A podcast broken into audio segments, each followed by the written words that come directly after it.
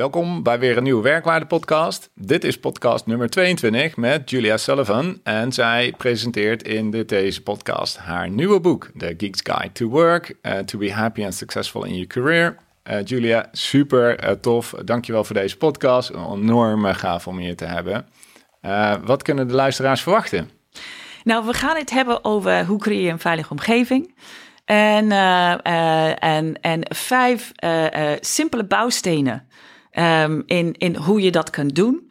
Men uh, vindt vaak dat dit heel mysterieus is, hè? het hele mensenkant mm. uh, van, uh, van werken met mensen. En, en dat je geboren moet worden met het talent om met mensen te werken of niet. En nou, we gaan het hebben over dat dit eigenlijk heel simpel is. Het is wel iets wat valt te leren. En iedereen die goed in is, die is er goed in, om, omdat, omdat hij het geleerd heeft. En iedereen kan het leren. Ja, dus uh, cultuur en sfeer binnen teams is niet iets magisch. Het is gewoon iets wat je kan leren. En het is in deze dagen gewoon super belangrijk. Want uh, er zijn steeds meer bedrijven die uh, moeilijk personeel kunnen krijgen. Um, die te maken hebben met hoog verloop, hoog ziekteverzuim. Dus ik denk dat de tijd nu is om aan de slag te gaan. Zeker. Met, met een veilige werkplek. Mocht je hier meer over willen weten, blijf deze podcast luisteren. Deze kan je onderweg luisteren op uh, Spotify. Um, even kijken, we komen ook op YouTube, Soundcloud, Apple Podcast, Google Podcast. Um, en er komt ook nog een artikel bij. Dus uh, blijf luisteren. Dankjewel. Wat werk belangrijk maakt, stopt niet bij verzuim en arbeidsongeschiktheid. Ik ben Rijland Slee en dit is de Werkwaarde podcast, waar we ingewikkelde reïntegratietrajecten terugbrengen naar eenvoud. Julia, wat super tof uh, dat je er bent. Uh, je hebt je boek meegenomen, The Geek's Guide to Work. En um, ik had begrepen dat je genomineerd bent voor de Business Book of the Year Award voor dit jaar 2022. Dus uh, kan je ons vertellen wat je hebt meegenomen? Ja, super tof. Um, ten eerste heel fijn dat je mij hebt uitgenodigd. En uh, ja, het was echt een super verrassing voor mij. Uh, een maand geleden kreeg ik te horen dat ik in de shortlist sta. Um, had ik nooit voor mogelijk bedacht. Um, ja, dit heb ik vorig jaar geschreven. Dus een jaar geleden was ik midden in het schrijfproces. Ik moet zeggen dat ja, dat was een hele avontuur aan zich. Um, ik, ja. ja. nou, en uh, hier zitten we nu. Hoe lang heb je erover gedaan om het te schrijven? Ik heb eigenlijk twee boeken geschreven. Uh, want uh, toen ik eraan begon, de bedoeling was dat ik binnen zes weken uh, 30.000 woorden zou schrijven. Heb ik gedaan. En toen ik, toen ik het ging voorleggen aan vijf testlezers, ze waren heel aardig en lief, maar tussen de regels door was het helder dat er niet doorheen te komen was. Dus ik heb het, de eerste versie de prullenbak ingegooid. En dan ben ik op, opnieuw begonnen ongeveer nu, vorig jaar. Uh, nou, ik moest eerst een beetje overheen komen, dus ik was boos een paar weken. En uh, daarna heb ik me ertoe gezet. En de tweede keer is het heel snel gegaan. Ja, binnen vier weken had ik hem. Wauw, het hele boek in vier weken? Mm, vier tot vijf weken. Ik moest hem daarna een beetje oppoetsen. ja, ja, en toen ik zei, uh, uh, toen ik uh, mopperde tegen mijn man van jeetje, ik heb zoveel tijd en energie gestoken in de eerste versie. Hij zei terecht ook, die eerste versie was gewoon nodig om mijn gedachten op een rij te krijgen. Ja. En ook de feedback te krijgen van vijf testlezers die me, ja, die heel erg bepalend waren in, in de vorm die het nu heeft. Ja, want het is... Um voor de mensen die het niet weten, is The Geek's Guide to Work. En waar gaat het over?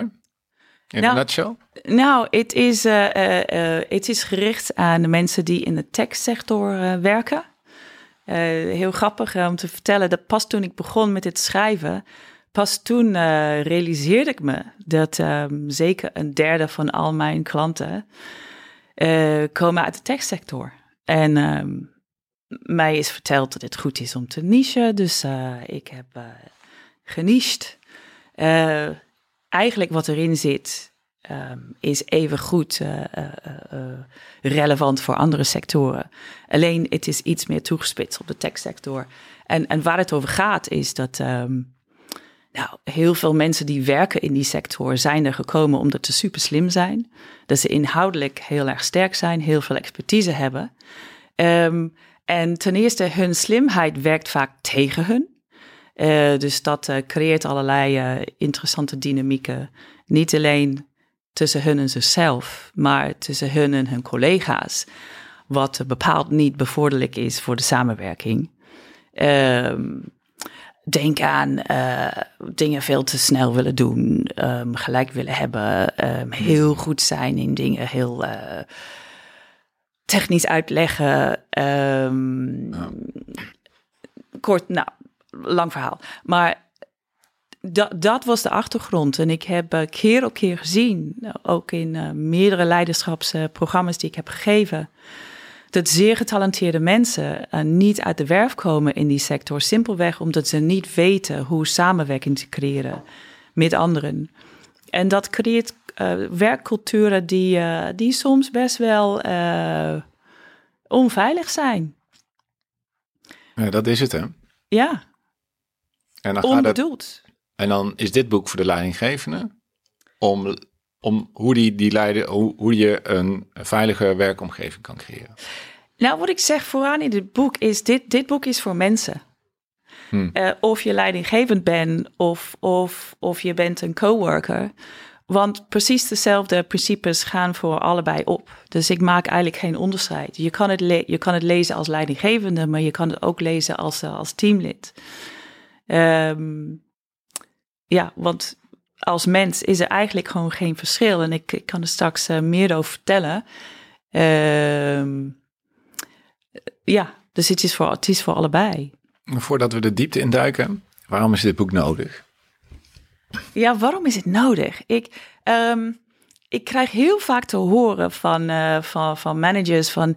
ja, ik, er is iets in, in, mijn team, er is, er is iets van een sfeer. Ik heb geen idee waar het aan ligt. Uh, mm -hmm. uh, ook geen idee hoe het op te lossen. Dat zal wel heel erg ingewikkeld zijn om het op te lossen. Um, en waardoor heel veel managers um, het niet aangaan om het op te lossen. Want ze denken, dit wordt een traject van een jaar of twee. Um, en dat is hartstikke zonde. Mm. Want uh, wat je dan krijgt, is je krijgt uh, ten eerste werknemers die komen naar hun werk. Oké, okay, ze zijn oké, okay, of, of misschien minder. Dat, dat, ze, dat ze bepaalde frustraties, stress, uh, teleurstellingen met zich meedragen. En dan zonder, weet je, en dan op een dag besluiten ze om een andere baan te vinden. Of ze, gaan, of ze vallen uit door, door burn-out of stress. Terwijl het is heel makkelijk om werkculturen te creëren die super inspirerend zijn, waar iedereen zich heel veilig voelt. Um, en dat heeft ja, heel veel impact op het bottomline resultaat en ook op je ziekteverzuim. Ja, productieverlies.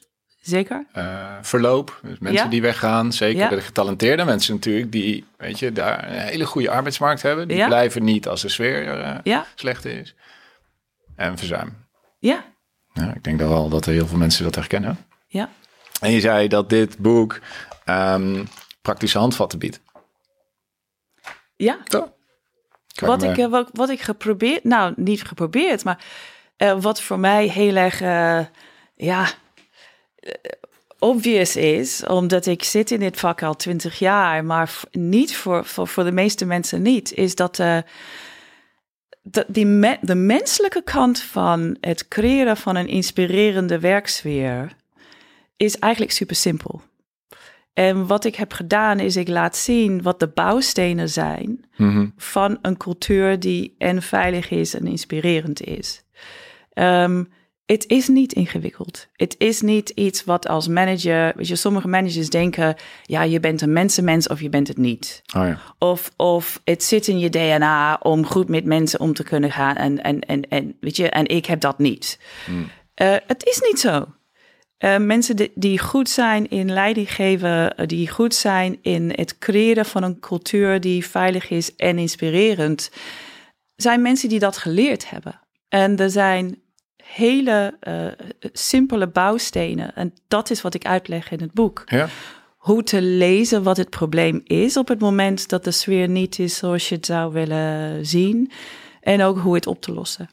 ik denk wel heel veel leidinggevenden, het is een soort mysterieus toch? Sfeer en cultuur. Ja, Dat hoor ik vaak hier. ja, dat hoor ik ook vaak. En, en voor veel managers is het veel makkelijker om bij wijze van spreken te investeren in een, in nieuw, in een nieuw pand. Eh, nieuwe bouwsteden, weet je, nieuwe, nieuwe meubilair. Eh, veel makkelijker om dat te doen dan te investeren in het creëren van een veilige, eh, inspirerende omgeving. Simpelweg omdat ze niet weten hoe dat te doen. En het is heel snel en makkelijk.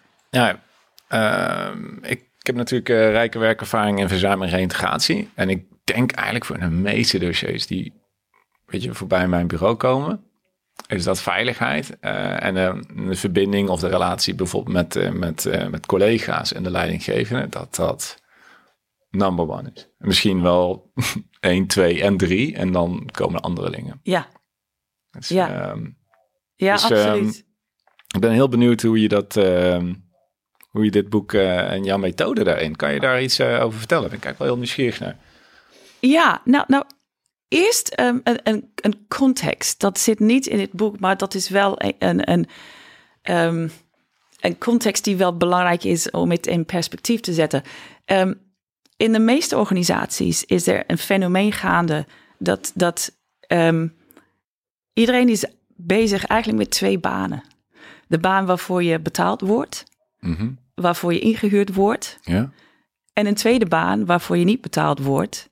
En, en dat is de taak van laten zien dat ik goed ben in mijn werk. Nou, deze fenomeen werd eh, heel mooi omschreven in een boek dat heet The Everyone Culture: Becoming a Developmental, a Deliberately de- Developmental Organization van Robert Keegan, Keegan en Lisa LaHaye. Ehm, dat betekent dat men heel veel energie steekt in eigenlijk een schijn ophouden.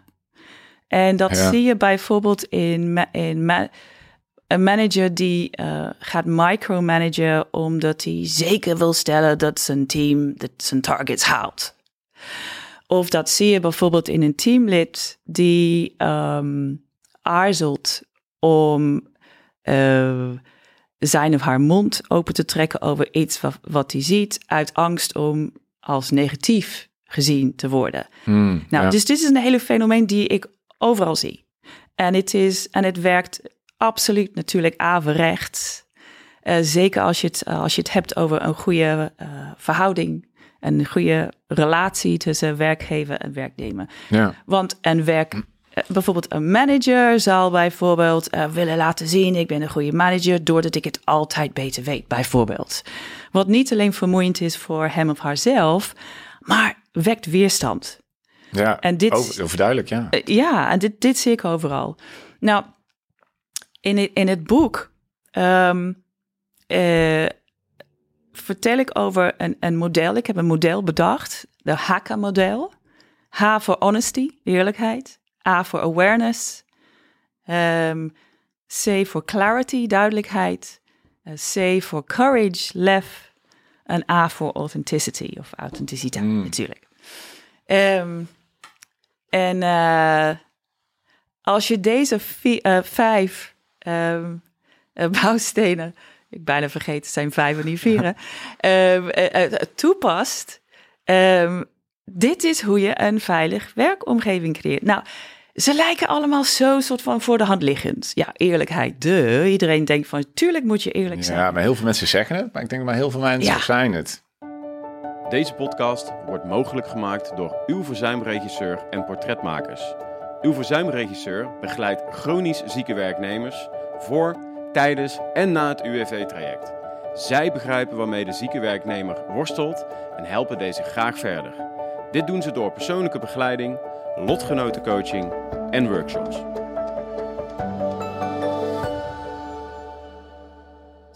Iedereen is denk ik eens dat eh, bijvoorbeeld als jij eh, als, eh, als teamlid je, je signaleert iets in een presentatie bijvoorbeeld, een salespresentatie, en je signaleert een, een fout waar men overheen heeft gekeken. Ehm, je wil natuurlijk dat die werknemer eerlijk is en dat hij het signaleert. Echter in praktijk, ehm, dan heb je te maken met de angst, ja, word ik gezien als negatief? Of ehm, gaat, die, uh, gaat die collega van mij, ja. gaat die het op prijs stellen als ik die feedback geef? En misschien reageert hij dan uh, gepikeerd of defensief. Ja. Gaat er niet mijn leidinggevende verbeteren? Dat, precies. Dus makkelijk gezegd dan gedaan. Um, en, en dit, dit speelt natuurlijk ook op, die, uh, in, uh, op, op de soort van uh, sociale vlak, of laat maar zeggen, um, de, de niet-inhoudelijke vlak in werk. En in het boek heb ik het over een hele soort van dagelijkse voor de hand liggende voorbeeld van uh, de vaatwasser uit, uh, uitruimen in de keuken op kantoor. Okay. En, en, en, oh ja, ja, het zijn altijd dezelfde mensen die een kopje niet opruimen. Ja, ja precies. en, en stel, jij merkt van, ja, mijn collega's ruimen die vaatwasser niet uit. En, en um, ja, zeg je daar iets wel van of niet? En als je daar niet iets van zegt, wat doordat je denkt van, nou ja, ik wil niet negatief zijn. Wat er gebeurt is, is er stapelt zich een eh, frustraties op. Ja. En waardoor er een soort van sfeer ontstaat. En, en allemaal niet dramatisch, maar het, het beïnvloedt wel gesprekken die je hebt inhoudelijk. Dus dan merk je dat de, de neiging om defensief te worden, wordt alleen maar groter. Mm. Nou, dit is dus eerlijkheid. En daar, daar, kunnen we, daar kan ik uren over lullen, alleen maar over eerlijkheid. Um, maar ja, dat, dat is dus iets wat heel makkelijk is om te zien. Zijn, mijn, zijn de mensen in mijn team echt eerlijk? En het niet voor niks dat er ja, heel veel trainingen bestaan over feedback geven en feedback ontvangen. Hmm. Alleen. Um, wat is eerlijkheid? Ja, nou, als je, het, als je het vraagt aan de meeste mensen, de meeste mensen eh, kunnen dit niet omschrijven. Wat is eerlijkheid? Um, uh, ik en naast mij, ik heb ook andere collega-trainers uh, die, uh, die hetzelfde werk doen als ik. En, en we zijn heel precies in de, in de definities. Niet omdat we hmm. academisch zijn, maar alleen weten waar je het over hebt. Ja, ja weten waar je het over hebt. Um, dus eerlijkheid is je waarheid vertellen. Vertellen wat, wat, wat voor jou, uh, weet je, your oh. truth. Say your truth op jouw manier. Geen blad voor je mond. Geen oh. blad voor je mond. Oké. Okay. Um, en uh, je, uh, wat ik zie is in organisaties waar men dat durft te doen en waar het uh, aangemoedigd wordt om jezelf uit te spreken, dat dat zaken veel sneller opgelost worden. Uh, problemen worden veel sneller gesignaleerd. Frustraties worden veel sneller geuit, waardoor uh, uh, ze niet opstapelen, waardoor je gewoon een veel schonere lucht ja. en, en, en, en, en een ontspannende sfeer. Ik denk dat er heel veel mensen bang zijn om waar, de waarheid te vertellen naar hun collega, een leidinggever, in bang voor de consequenties daarvan. Dus dat ze misschien uh, ruzie krijgen of uh, dat die persoon uh, misschien wel dat vervelend vindt. Of, nou. Ja, zeker, zeker. En vandaar dat dit belangrijk is. Dus, dus ehm, je wil uh, als je iets hieraan wilt doen door middel van een, een, een, een trainingsprogramma of een coachingsprogramma, je wil zorgen dat zoveel mogelijk mensen daarin meegenomen worden. Als je één uh, als je één uh, teamlid hebt die alleen probeert alles, uh, de hele cultuur te veranderen, dat gaat niet lukken. Want die, die heeft. ja, die moet dealen met al zijn collega's die, weet je, die, die zijn eerlijkheid helemaal niet op prijs stellen. Dus je wil zorgen dat je zoveel mogelijk collega's tegelijkertijd meenemen in dat traject. Mm.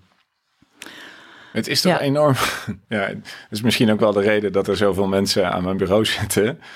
Uh, het is natuurlijk enorm vermoeiend. Op het moment dat je constant uh, bezig bent van... Oh, als ik nou dit zeg, wat zou iemand anders dan van vinden? Wat zou dan zijn gedrag kunnen zijn? Hoe zou die dan naar mij kunnen kijken? En, ta, ta, ta, ta. en je gedachten gaat het maar door, gaat maar door, door. En uiteindelijk ga je met allerlei aannames... over iemand, hoe iemand anders zou kunnen reageren... Ja. ga je dus jezelf gedragen. Nou, als je dat gewoon de hele dag doet... dan ben je aan het eind van de dag toch back af. Precies. Ja, Precies. Is dus dit is een van de redenen dat mensen zo... Uh, zo moe worden. En, um, en dat, is, dat is een dialoog die ze ook hebben in hun eigen denken. Hè? Dus zij Hmm. proberen gewoon de ander voor te zijn. eh, waardoor ze heel veel aannames eh, eh, maken. waardoor ze zichzelf op de kop geven voor dingen. Want Oh ze willen de ander voor zijn. Ze denken, nou ja, als ik mezelf op de kop geef, dan, dan hoeft een ander dat niet te doen. Is, is vaak de eh, onbewuste eh, beweegredenen. Maar ja, het is heel vermoeiend. Ja. Het is heel vermoeiend. Zou dit dan ook de, een van de basisredenen kunnen zijn? Hè? Dus dat, weet je, dat we zoveel ehm, spanningsklachten, burn-outs, eh, eh, depressies hebben in Nederland? Het zou zeker kunnen. Ja, het zou zeker kunnen. Ehm, ik, ik denk niet dat ik de, de, de persoon ben om, eh, om. Ja, ik heb niet de cijfers. Maar wat ik wel zie is dat eh, ik, ja, ik zie mensen door programma's komen en eh, met dit soort klachten. Ik, en, en ik zie aan het einde dat ze veel soort van op, opgeruimd zijn. En zeker als teams door dit soort programma's gaan, dat er een soort van oplichting is en dat er een energie vrijkomt. En ja, ik heb honderden verschillende mensen gezien die kwamen met burn-out klachten, die daarna eh, eh, ervan Ja. af zijn. Ah, ik ja. herken het wel. Ik, laatst had ik nog een gesprek met een werknemer. En die eh, eh, had, had, moeite met herinneren, concentratieproblemen, laag energie. Een goed gesprek over. En uiteindelijk zegt die werknemer tegen mij van ja, ik vind mijn werk eigenlijk helemaal niet leuk meer. Ja. Nou, uiteindelijk dat, ehm, ging ze dat bespreken met haar leidinggevende. En toen zag ik in één keer een heel andere persoon voor me. Het was alsof ze in één keer soort 20 kilo lichter was geworden. On the spot. Ze was al maanden aan het reintegreren. Het is altijd zo laag in energie. Moeilijk om zeg maar stappen te maken. En toen in één keer, na één gesprek, was het... leek er iets om te gaan. En eh, alsof ze een soort lichter was. Energieker. Dus hoeveel dat al kan doen, hè? Dat was, vond ik wel verrassend. Zeker weten. Want, want heel veel mensen eh, gaan naar hun werk vanuit een soort van plichtsbesef. Ehm, ik, eh, weet je, ik moet een goede eh, je, professional zijn. Ik moet geld verdienen. Dus dat moeten Hmm. is een heel Ja. belangrijke element. Nou, als we werken vanuit moeten, dat is heel vermoeiend. Het is, en het is totaal anders dan werken vanuit willen. Nou, je kan hetzelfde werk doen vanuit willen in plaats van moeten. En waarschijnlijk wat er toen is gebeurd in dat gesprek, is je hebt de persoon laten switchen van moeten naar willen. Ja, En dan heb je een totaal andere eh, situatie. ja. Ik schiet in één keer een mooi voorbeeld. Ik heb een keer een, eh, een organisatie mogen begeleiden die werd overgenomen. Alleen eh, daar mocht maar volgens mij 5 of 10 procent van het personeelsbestand ging mee. Dus alle andere mensen die eh, verloren hun baan. Maar da- daaronder, da- daartussen die mensen zaten best wel mensen die, eh, ja, die dat heel moeilijk vonden om daarmee om te gaan. Het probleem alleen was, is dat er echt wel een mooie aanbieding was. Dus iedereen die eigenlijk vrijwillig het bedrijf eh, willen verlaten en die vrijwillig de arbeidsovereenkomst zouden willen eh, afbreken, die kregen een aanzienlijke vergoeding. En daartussen waren dus mensen die op dat moment eh, ziek waren en die kwamen niet in aanmerking voor die vergoeding. Dus die moesten zo snel mogelijk beter worden. En eh, weet je, er stond heel veel druk op om zo snel mogelijk weer dat werk vatten, want anders kreeg je die aanbieding niet. En die wilde eigenlijk iedereen. En wat, ik, wat grappig was, toen kwam ik daar binnen, was het verzuimpercentage echt iets, eh, weet je, bijna richting de 20 En het eerste wat we gedaan hebben, gewoon met de werknemer en de bedrijfsarts afgesproken van, eh, oké, weet je, je komt gewoon naar je werk. Je hoeft je prestaties niet te doen. Kijk maar gewoon uit het raam, drink een extra kopje koffie. Het is oké. En toen halen we dus dat moeten halen we eruit. En we hadden een soort eh, van, eh, nou, een opbouwschema gemaakt van, joh, maar weet je, je hoeft niet je targets te halen. Dat, prima. Hadden er gewoon allemaal afgehaald. We hadden leidinggevend afgesproken dat die medewerker gewoon lekker langer mocht pauzeren en uit het raam mocht kijken. En dat het allemaal oké was. En ehm, de verwachting was van iedereen eh, dat het dus eh, helemaal uit de pas zou lopen. Want ja, weet je, nu wordt er helemaal niet meer opgebouwd. En het moest ook een beetje die druk achter zitten. Een verrassende was is dat iedereen binnen drie maanden volledig was hervat. En dat de productie veel hoger was dan ooit. Precies. Wat, Van- wat je wil als leidinggevende, je wil intrinsieke motivatie. En dat is ook een buzzword en iedereen heeft het erover. Maar hoe creëer je intrinsieke motivatie? In de zin van dat je, eh, dat je, dat je medewerkers, dat die gedreven worden door, ehm, ja, door helderheid over wat ze willen, wat ze willen bereiken, wat ze willen leren. En dan heb je dus medewerkers die bereid zijn, ten eerste om te investeren. En niet alleen in geld, maar te investeren in bijvoorbeeld in moeite, tijd en moeite, in dingen leren die ze willen leren. Hmm. Ehm, die bereid zijn om een, een, hun nek uit te steken om bijvoorbeeld het risico te nemen om dingen te zeggen die misschien niet populair zijn, omdat zij helder hebben, bijvoorbeeld wat voor werksfeer ze willen, bijvoorbeeld wat ze willen bereiken met, met de klanten. Ehm, dat is wat je wil als leidinggevende, maar om daar te komen is voor veel mensen een mysterie. En je begint dus met eerlijkheid. Ehm, eh, en, en eerlijkheid ook in wat is voor mij belangrijk. Nou, mhm. dat is eigenlijk ook meteen de, de, de laatste eh, letter van de hakka, de A, authenticiteit. Mhm. Veel mensen denken dat authenticiteit um, houdt in dat je gewoon jezelf bent. Maar dat is natuurlijk veel te naïef. Ja, Want zelf zijn. Wat, je, wat, wat we vergeten is dat wij allemaal te maken hebben met, uh, laat maar zeggen, krachten in ons die niet per se positief zijn. Bijvoorbeeld uh, angsten, uh, manipulatieve ja. gedachten, manipulatief gedrag. Dus als wij gewoon onszelf zijn, dan belanden we in gedrag waarvan we later spijt hebben. Dus dat is niet authentiek zijn. Authentiek zijn is eigenlijk je, je, je manipulatieve gedachten uh, uh, sneller zijn dan je, dan je denken. En helder hebben, wat is het wat ik wil in mijn leven en hoe ga ik dat creëren? Dus als je als werkgever, als je authentieke werknemers hebt, dan heb je mensen die helder voor oog hebben. Wat wil ik in mijn leven? Mhm. Wat wil ik leren? Um, uh, die ook bereid zijn om te werken met hun eigen gedachten. Um, om continu te leren scherper te zijn en niet in valkuilen te vallen. Nou, dat is de ideale situatie natuurlijk, want dan heb je een lerende organisatie. Dus dat, dat zou in basis ook kunnen betekenen dat je iets doet wat eigenlijk wel heel eng is ja. spannend is, of dat je iets doet wat eigenlijk niet leuk is, puur om het feit dat je vindt dat het belangrijk is en dat je vindt dat het gezegd moet worden of dat het dat je bijdraagt in de missie van jezelf of van de organisatie. Ja, precies. En bijvoorbeeld als je merkt dat er een bepaalde cynisme ingekropen is in je team hmm, en je merkt dat dat komt door uh, bepaalde opmerkingen die vaak uh, uh, gemaakt worden dat je daar iets van zegt. En daar is absoluut lef voor nodig. Um, dus dat is dus de courage van de hakker. Mm. Daar is absoluut lef voor nodig.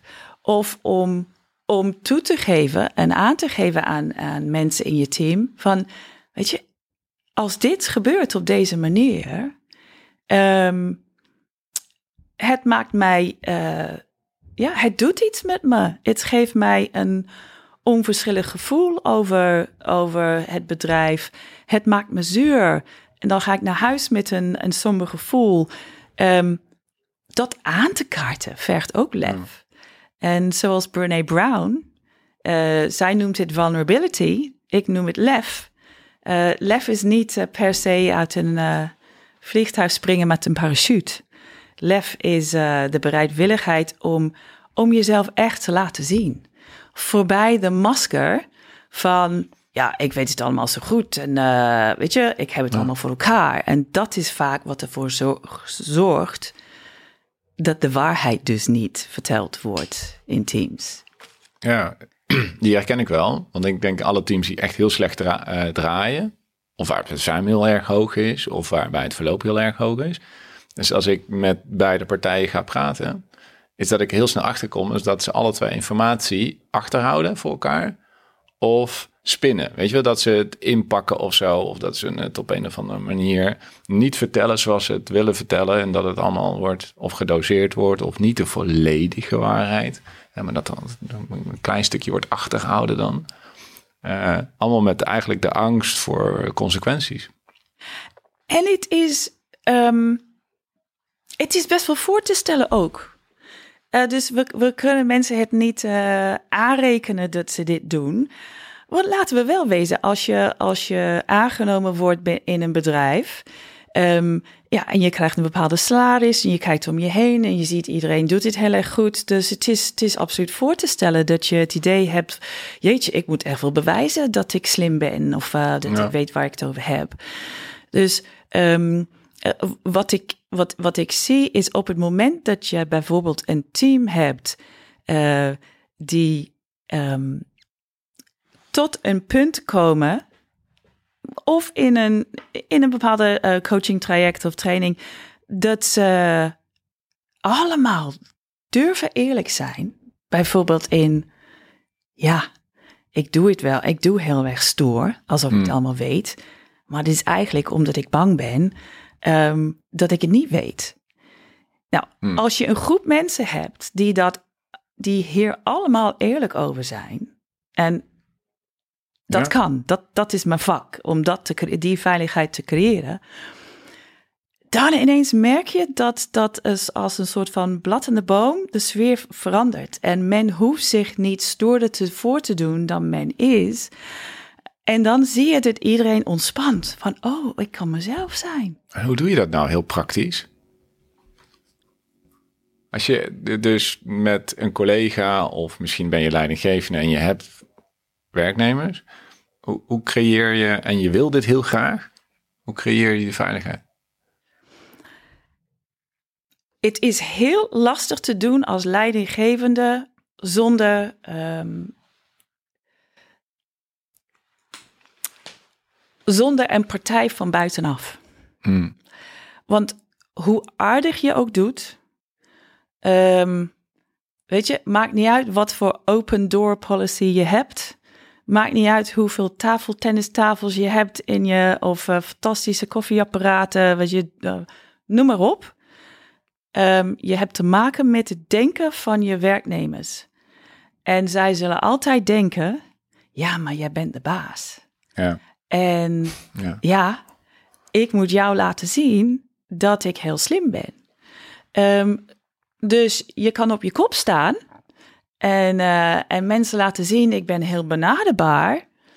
Um, maar dat zal het niet oplossen.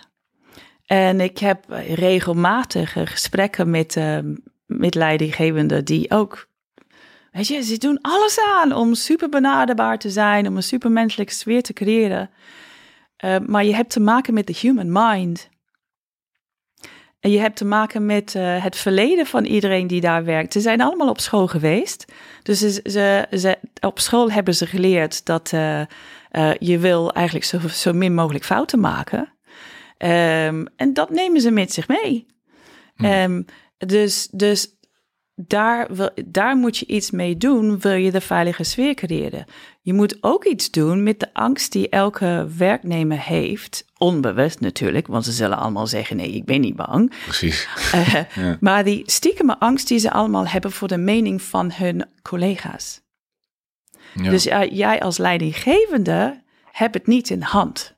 Want zij zitten allemaal met: ja, maar wat gaat mijn collega over me denken?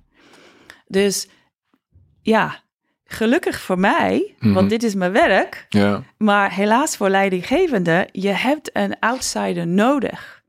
Want een outsider betaalt de salaris niet van je werknemers.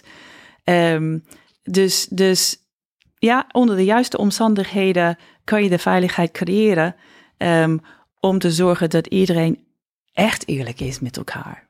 En dan creëer je een shift met elkaar. Ja, dus er echt een, ja, want dan worden de dingen gezegd die nooit eerder gezegd zijn. En het is echt niet allemaal. Uh, weet je, de vuilnis, weet je, de, de, de, de vuile was buiten zit. Daar gaat het niet om. Daar zijn men, is men soms een beetje bang voor. Als we een traject gaan doen, dan uh, wordt het heel erg confronterend. Maar het is vaak helemaal niet zo. Vaak gaat het gewoon alleen maar over van. Oh, heb jij dat ook? Dat je af en toe bang bent om iets doms te zeggen in een vergadering. Maar dat heb ik ook. Mm. En op het moment dat iedereen dit toegeeft, dan worden vergaderingen vanaf dat moment veel menselijker. En je krijgt het echte verhaal te, te, te horen. Ja.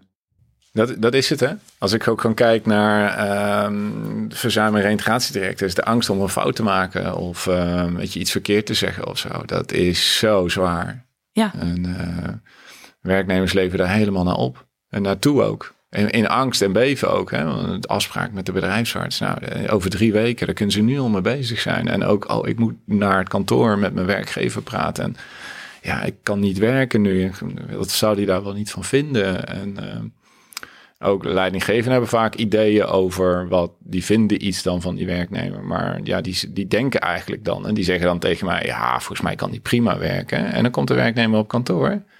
En dan is het in één keer poeslief. Weet je wel? Dan denk ik, ja, je, je vertelt, je bent ook niet eerlijk. Ja. Dus iedereen eh, probeert met de angst om zichzelf in de voet te schieten of zo. Of eh, wordt er elke keer een soort van toneelstukje opgevoerd.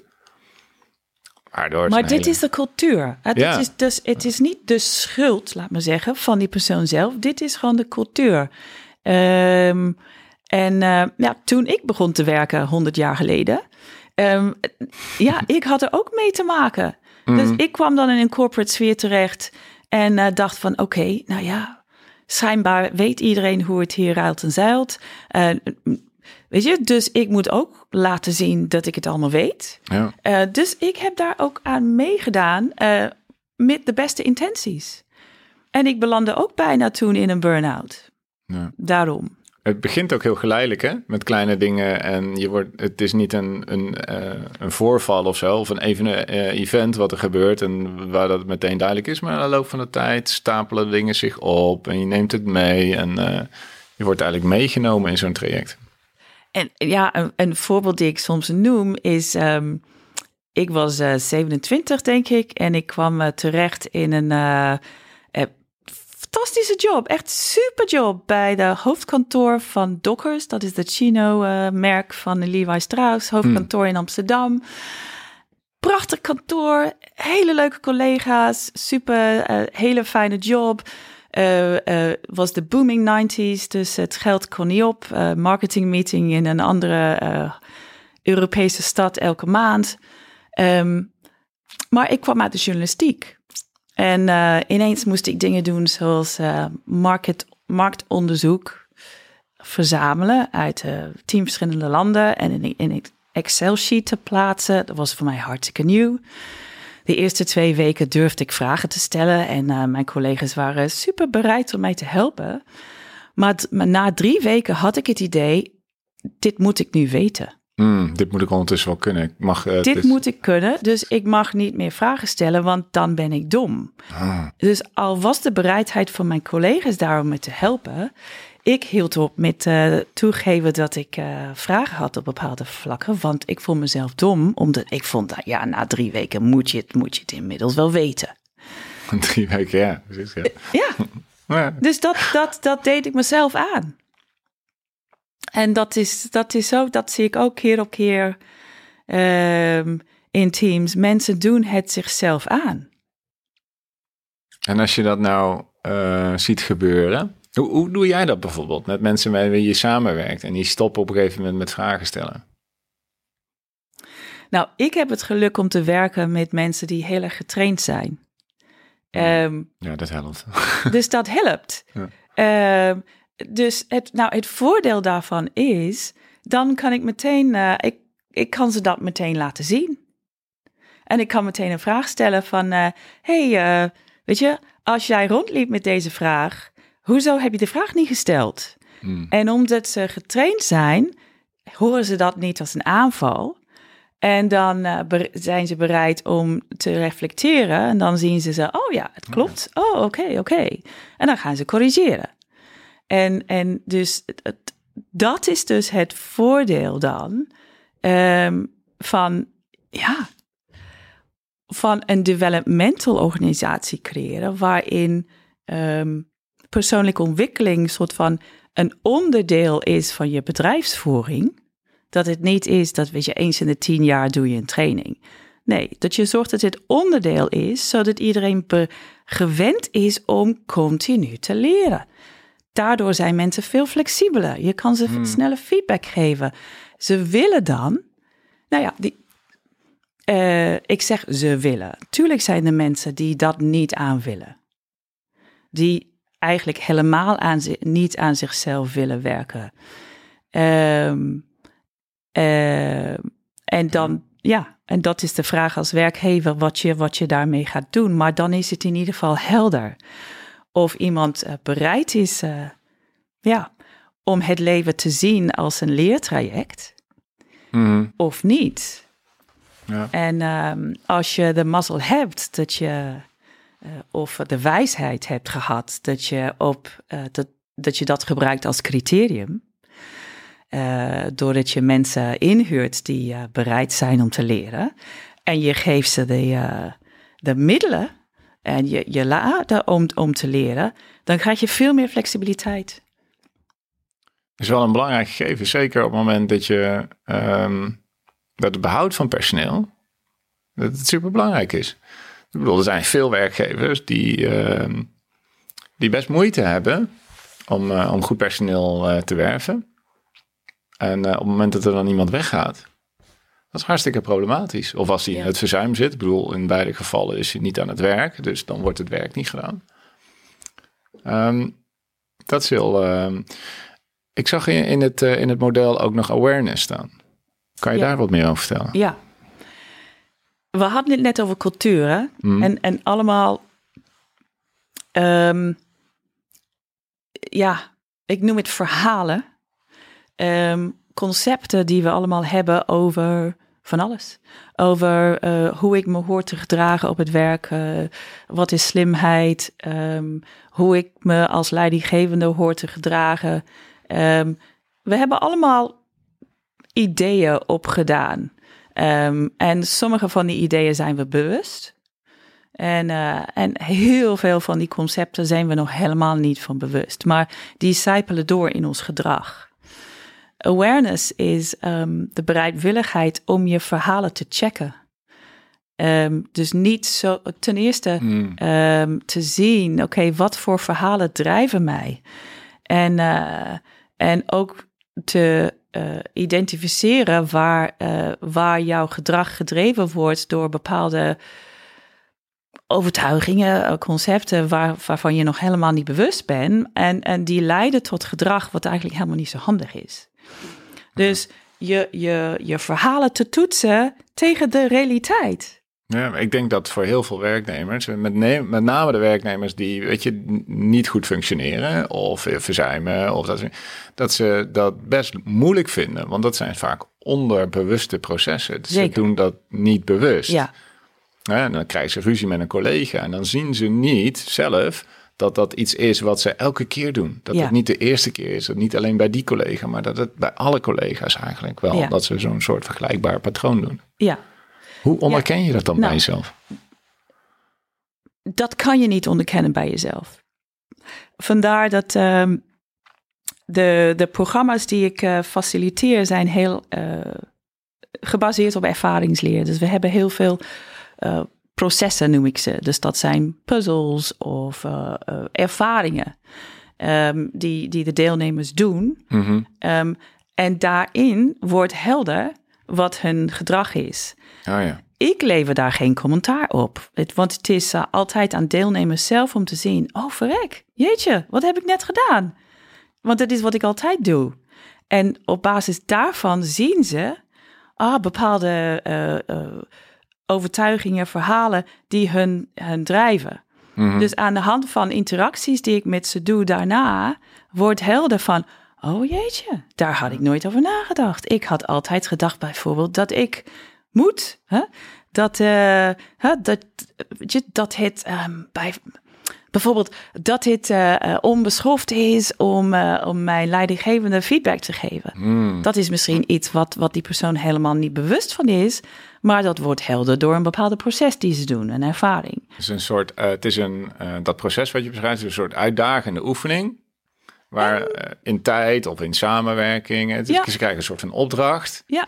En eh, nou, die, die is uitdagend of die is lastig. Dus dat, dat, daar, daar- daar gaan mensen zich zorgen. Of niet. Of niet. Niet? Ja, want het, zijn, het is, zijn niet altijd super spannende, confronterende eh, eh, eh, puzzels of oefeningen. Ehm, eh, waaruit ja, de routines van die persoon Mhm. helder worden. Ja. Want je kan, als je een lezing geeft aan iemand, ja, dat is intellectueel leren. Net zoals eh, vertellen tegen iemand eerlijkheid is belangrijk. Ja, dat is intellectueel. We kunnen heel lang lullen over eerlijkheid. ja. maar dat betekent, dan... eh, dat betekent niet dat iemand onder ogen ziet van ja, ik zeg het wel, maar ik doe het niet. Dus dat is, dat is wat je inzichtelijk wil maken. En, en dat is waarom we eh, allerlei processen hebben in het programma. Om, om dat soort onderhuidse overtuigingen naar boven te brengen. Zodat de deelnemers zelf kunnen zien van oké, werkt dit voor mij? En wat creëert dat voor mij en voor mijn collega's als ik dit zo doe? En, eh, ah, en vaak hebben ze helemaal niet eh, helder dat ze dat doen. en ook- onbewust. En, en helemaal niet gezien dat er misschien een andere optie is.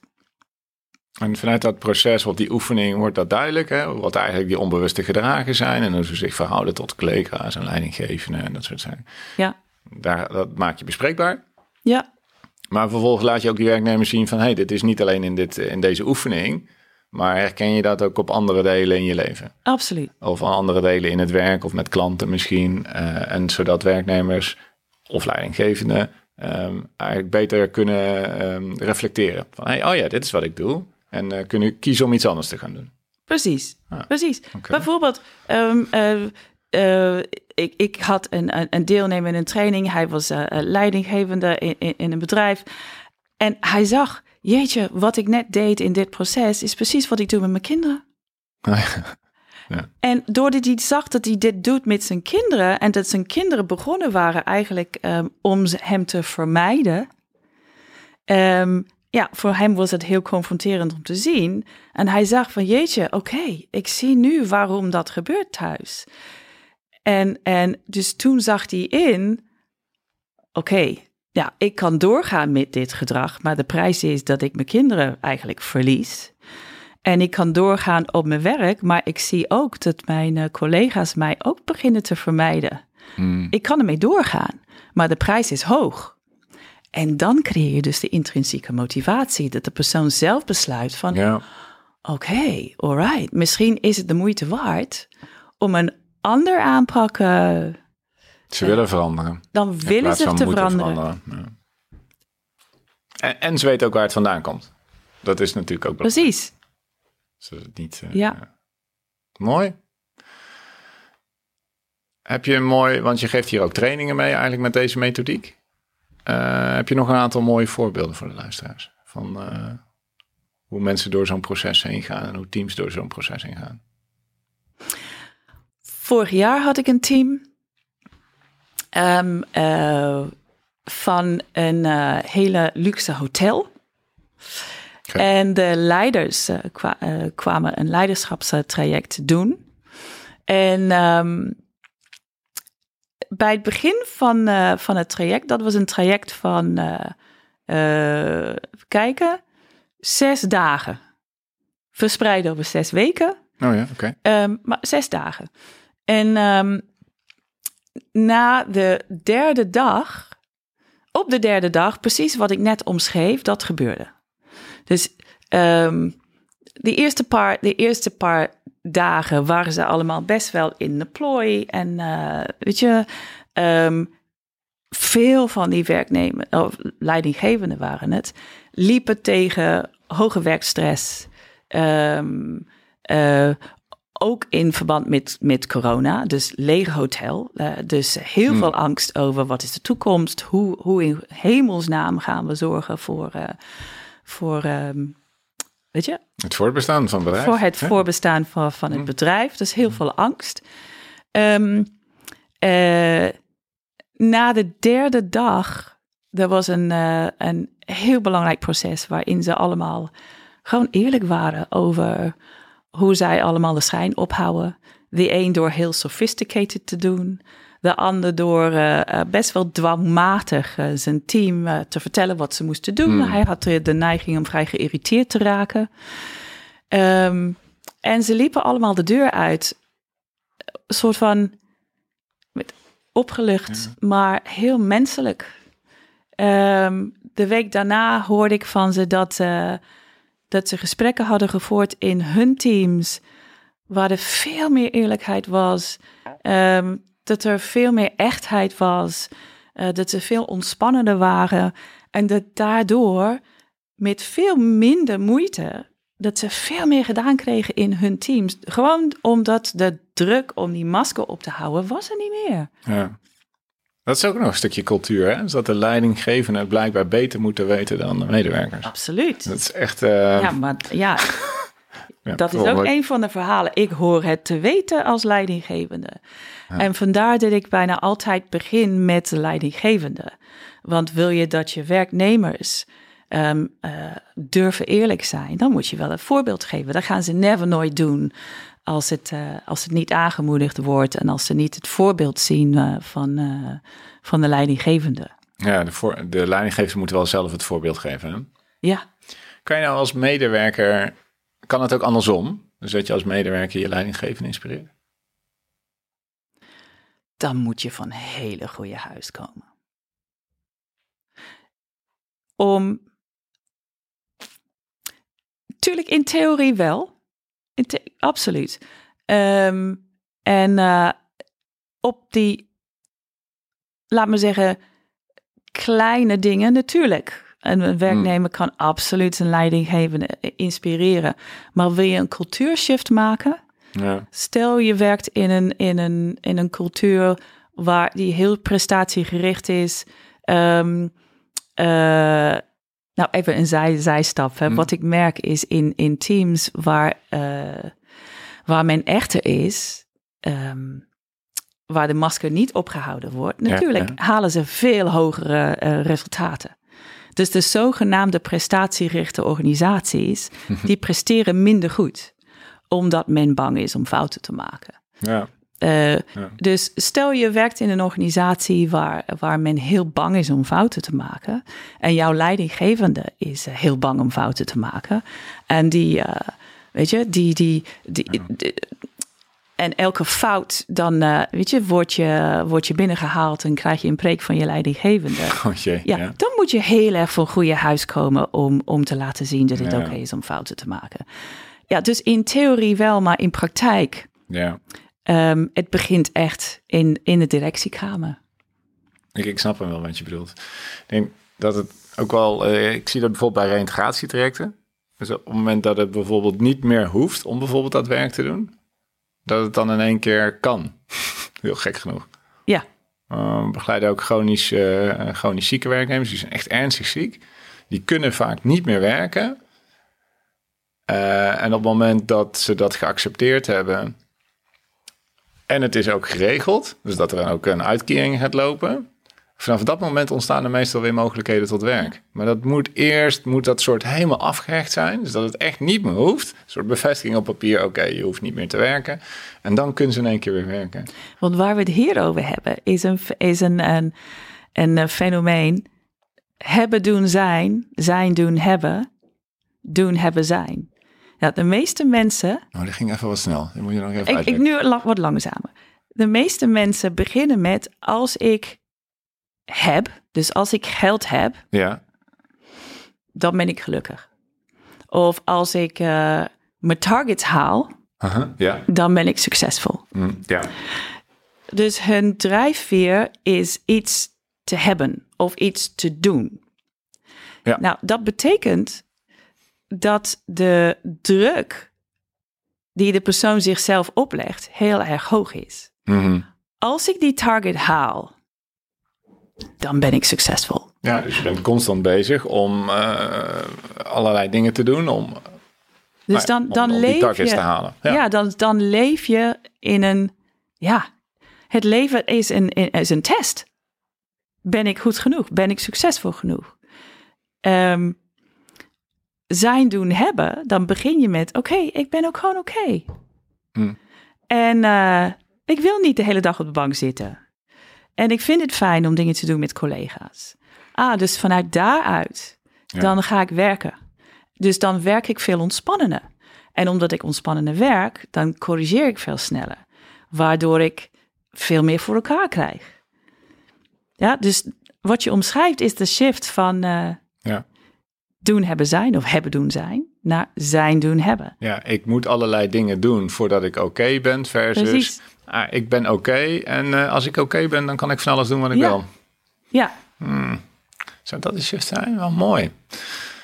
Ik denk wel dat het, ehm, ik denk dat het heel waar is voor heel veel werknemers. Er gebeurt, dat is natuurlijk, kijk, Arbo en eh, Verzuim, die staat vol van allerlei wetten en regelgeving.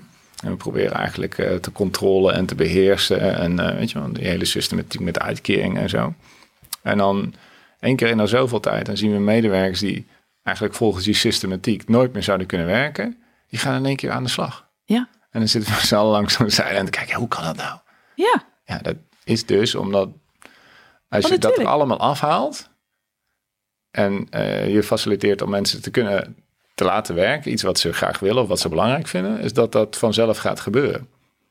ja. Want dan weet ik dat ik oké ben. Ik weet dat, eh, ja, ik weet dat ehm, ik een bepaalde mate van financiële zekerheid heb. Ja. Door een uitkering of wat dan ook. Dus dan hoef ik niet, ik hoef mezelf niet uit te sloven om dat te halen. En als dat er is, nou ja, eigenlijk de meeste mensen willen niet niks doen. Niks doen is niet leuk. De Nee. meeste mensen willen zichzelf uiten. Ja, Door middel ja, van, hè, dus door middel van eh, projecten, gesprekken, dingen met andere mensen doen. Nou ja, dat heet werk. Hmm. De, weet je, de z- ziek thuis zijn en, en een salaris ontvangen of een uitkering ontvangen, link- klinkt misschien in de eerste instantie wel een soort van nastreefwaardig. Maar eigenlijk is het een, vaak een vermijding van de problematiek. Want Je wil gewoon niet, eh, werken is op dat moment oncomfortabel of pijnlijk en dat wil je niet. Dus thuiszitten is, eh, is de logische consequentie ervan. Dat was niet de keuze. Het is niet ik wil thuiszitten, maar het is eh, de consequentie van de keuze. Ik wil niet dat. Ja. Ja. Ehm, en ik denk dat ehm, de reden waarom je werkt, en waarom je ooit bent gaan werken, of waarom je dat werk hebt gekozen of gekozen wat je belangrijk vindt, misschien wel contact met collega's of persoonlijke ontwikkeling, of misschien is het de missie van de organisatie omdat je bij een, ehm, eh, een NGO werkt of, of iets anders. Misschien is die missie van die organisatie wel heel erg belangrijk voor je. Dat verdwijnt niet ook als je ziek bent en arbeidsongeschikt, dan is die reden om te werken, om tot werk te komen, dat is er nog steeds. Ja, Dus ehm, ik denk wel dat we daar wat te doen hebben. Jouw methodiek is wel super scherp daarvoor, dankjewel. dankjewel. Gaaf. Wat, ehm, wat is de punchline? Weet je, hoe kun, hoe kun je als leidinggevende eh, hiermee aan de slag? Wat zou een eerste goede eerste stap zijn? Nou, wat je zelf wil doen, twee dingen. Maar dit gaat zowel voor leidinggevenden als mensen in teams. Is ehm, check je gedachten tegen de feiten. Mhm. Bij jezelf of bij je collega? Ook bij je collega's. Nou, wat ik daarmee bedoel is mensen hebben de neiging om de feiten en de meningen door elkaar te halen. Ehm eh, voorbeeld. Ja. ehm, ik kan even niet 1, 2, 3 een voorbeeld hiervan eh verzinnen. Ah, ja, dus Ehm, als ik dit, eh, als ik bijvoorbeeld zeg dat ik vind dat mijn werknemer niet goed zijn werk heeft opgeleverd, dan zal die boos op mij worden en dan loopt die weg.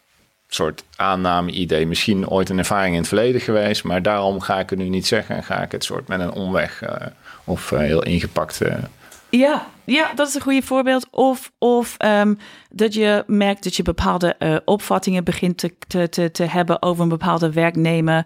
Je vindt hem lui, of je vindt hem arrogant, of je vindt hem cynisch. Om te checken wat, wat, is, wat zijn de feiten. Nou, feiten zijn wat je kan zien en horen. Nou, dus als ik, ik klap in mijn handen, dat is een feit. Je kan ervan vinden wat je wil. Ja. Veel mensen eh, halen feiten en meningen door elkaar. En dan gaan bepaalde verhalen dan een, eigen leven leiden. Ehm, dat is wat je zelf kan doen. Iets anders wat je zelf kan doen. Wat veel mensen doen, is ze willen eh, zichzelf verbeteren door vooral te kijken naar de fouten die ze maken. Waardoor de angst om fouten te maken alleen maar groter wordt. Je wil kijken naar de voortgang die je maakt. En hoe heb je die voortgang gemaakt? Elke dag. Dus elke actie die je doet, elke inzicht die je hebt, elke kleine stap die je maakt om die inzichtelijk te maken. Ehm, want dat creëert niet alleen maar eh, leren, want je kan leren van alles wat, eh, wat je doet op een dag, maar het, ehm, het laat je zien dat je eigenlijk veel meer voor elkaar krijgt dan, dan je denkt. Nou, dat is wat je zelf kan doen. Ehm, als je, weet je, als je een, een, een, een, een derde partij wil, nou, lees het boek. Ik zou zeggen, The Geek's Guide to Work. Ja. Lees het boek. Het is eh, beschikbaar bij, eh, bij, bij Bol. Ehm, er is ook een, eh, een, een test die je kan doen, die Inspiring Leader Test. Ehm, de, de link is achter in het boek om jezelf even te testen. Het, ja, er zijn geloof ik eh, 30 verschillende vragen. Het is eh, kosteloos, duurt ongeveer vijf minuten. En het is best wel verrassend eigenlijk. Het, het werkt counterintuitive. Ehm eh, dan krijg je ook een score. En, eh, en eh, hoe, eh, eh, eh, hoe, how do you rate? Weet je, eh, eh, eh, als inspiring leader. En als je aan het werk wil gaan, ja, mijn website is eh juliasullivan.nl. Ehm, eh, ik heb twee eh, programma's, de Soft Skills for Excellence. Dat is drie dagen waarin je eigenlijk een complete gereedschapskist eh, krijgt om, om een fantastische samenwerking met elkaar te creëren. Niet alleen de tools, maar vooral de houding. Want als je tools geeft zonder houding, ja, mensen gaan ze niet echt gebruiken. Dus je wil die houdingen, van die intrinsieke motivatie wil je creëren. En dat, dat, eh, daar gaan we aan werken in de Soft Skills for Excellence. En de andere is de Be Authentic, waarin je echt eh, dus eh, authenticiteit dan creëert. En dat zijn de trainingen die eigenlijk gebaseerd zijn op de methodiek die Ja. jij hier beschrijft in je Ja. boek. Ja, Wauw, ik denk als we gaan kijken naar mijn vakgebied van verzuim en reintegratie, als we daar eigenlijk al een stukje van kunnen pakken. dus eerlijk zijn naar elkaar en een veilige werksfeer kunnen creëren, een veilige werkplek, dan zijn we al zoveel verder. ja.